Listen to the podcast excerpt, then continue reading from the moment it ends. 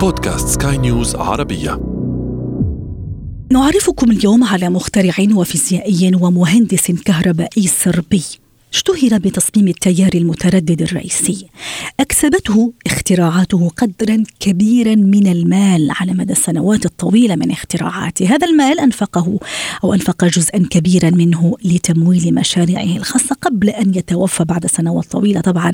ويقال أنه توفى فقيرا في آه، عزلة تامة رغم أنه كان يملك الكثير من المال. إذا دون إطالة سأعرفكم على آه، شخصية اليوم التي كانت تدعى أيضا بالعبقري المجنون. من هو يا ترى؟ هذا العبقري المجنون. هذا أنا هذا أنا هذا أنا. هونس ميليجان هذه القرية خاضعة في هذه الفترة من الزمن لسيطرة الإمبراطورية النمساوية الهنغارية قبل أن تصبح لاحقا منطقة تابعة لكرواتيا لبلد اسمه كرواتيا. شهر يوليو من عام 1856 يبلغ يومه العاشر. الكاهن الأرثوذكسي ذو الأصول الصربية ميلوتين تسلا وزوجته دوكا يرزقان بصبي أطلق عليه اسم تسلا تسلا هو رابع أشقائه الخمسة. نحن الآن في عام 1861 نيكولا يخطو أولى خطواته نحو المدرسة الابتدائية في القرية قبل أن يلتحق بالمدرسة الإعدادية في كالوفيتش هذه المقاطعة آه، الكرواتية. نيكولا تسلا يبدي تفوقا كبيرا على أقرانه. هو يمتلك قدرة كبيرة على إجراء حساب التفاضل وحساب التكامل بعملية ذهنية لا يحتاج فيها لا لورقة ولا حتى لقلم. لدرجة اعتقد فيه معلموه أنه يلجأ للغش. نيكولا أيضا دعوني أقول لكم عن معلومة. نيكولا تمرد على رغبة والده الكاهن في أن يحذو حذوه. نيكولا أبدى اهتمام كبير بالعلوم وبالرياضيات.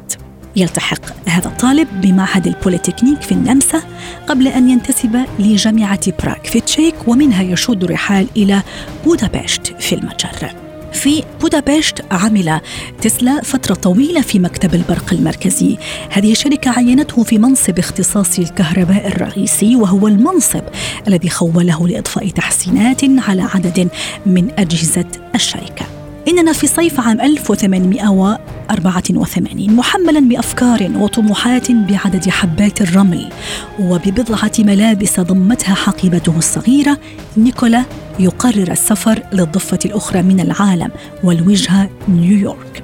نيكولا يسكن الآن في نيويورك المدينة الصاخبة لكن صخبا من نوع آخر يسكن هذا الشاب إنه صخب الاختراعات الممزوج بنزعة التحدي.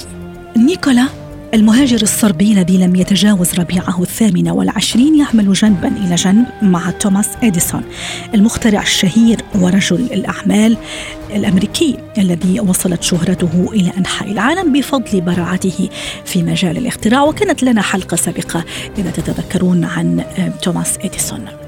بثقة الكبار نيكولا تسلا يدخل تعديلات على اختراعات إديسون. استمر هذا التعاون لأشهر قبل أن يفترق إديسون وتسلا لاختلافات في وجهات النظر. قال البعض فيما ذهب البعض إلى أن إديسون كان شديد الغيرة من نيكولا تسلا. إننا في عام 1885 نيكولا تسلا يتلقى تمويلا لبدء شركة تسلا الكهربائية ويكلف من قبل مستثمرين بتطوير الإضاءة بالقوس الكهربائي. تسلا أيضا يخترع جهازا أطلق عليه اسم أشعة الموت. هذا الجهاز قادر على تدمير أي شيء من على مسافة ميلين فقط. ثم اخترع شيء آخر أيضا لا يخطر على البال. اخترع زلزال تسلا هو اختراع يحاكي الزلزال الطبيعي لكنه سرعان ما حطمه بعدما نجح في جعل أركان غرفته تهتز من وراء هذا الجهاز. إننا في عام 1895 تسلا يصمم مكان من بين أولى محطات التوليد الكهرومائية في شلالات نياجارا وهو الإنجاز الذي حقق انتشارا كبيرا في جميع أنحاء العالم.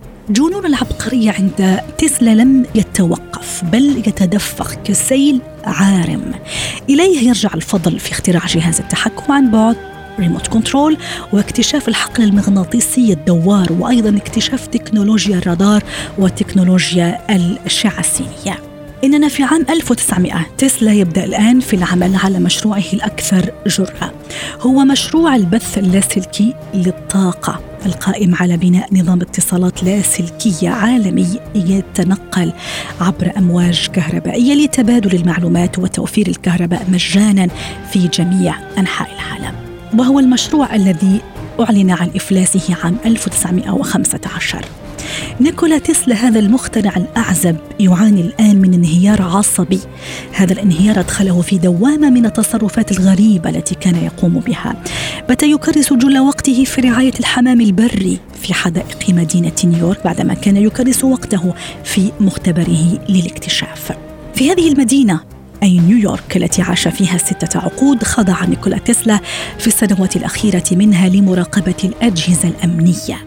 لفت تسلا انتباه مكتب التحقيقات الفيدرالي الأمريكي ال FBI عند حديثه عن اختراع من شأنه تقويض الحروب التي يعيشها العالم وهو الاختراع الذي حاز اهتمام الاتحاد السوفيتي في هذا الوقت من الزمن الذي يشهد قيام الحرب العالمية الثانية. هنا نتساءل قبل أن نختم هذه الحلقة، هل هذا الاختراع هو السبب وراء غموض اللحظات الأخيرة في حياة تسلا أم أن الأزمة القلبية التي ألمت به في السابع من يناير عام 1943 هي ما أنهى حياة نيكولا تسلا العبقري المجنون بعدما تعدى عقده الثامنة بست سنوات.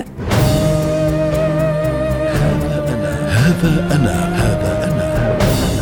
كانت هذه حلقة اليوم من هذا أنا. أتمنى أنها قد نالت إعجابكم واستحسانكم. لا تنسوا الاشتراك والتحميل والمتابعة عبر صفحة skynewsarabia.com podcast وكافة منصات البودكاست TuneIn، جوجل، أبل، SoundCloud وغيرها من المنصات الأخرى. هذه تحياتي. أنا أمال شابة في إعداد وتقديم هذه الحلقة وتحية مخرجها نوال بولس.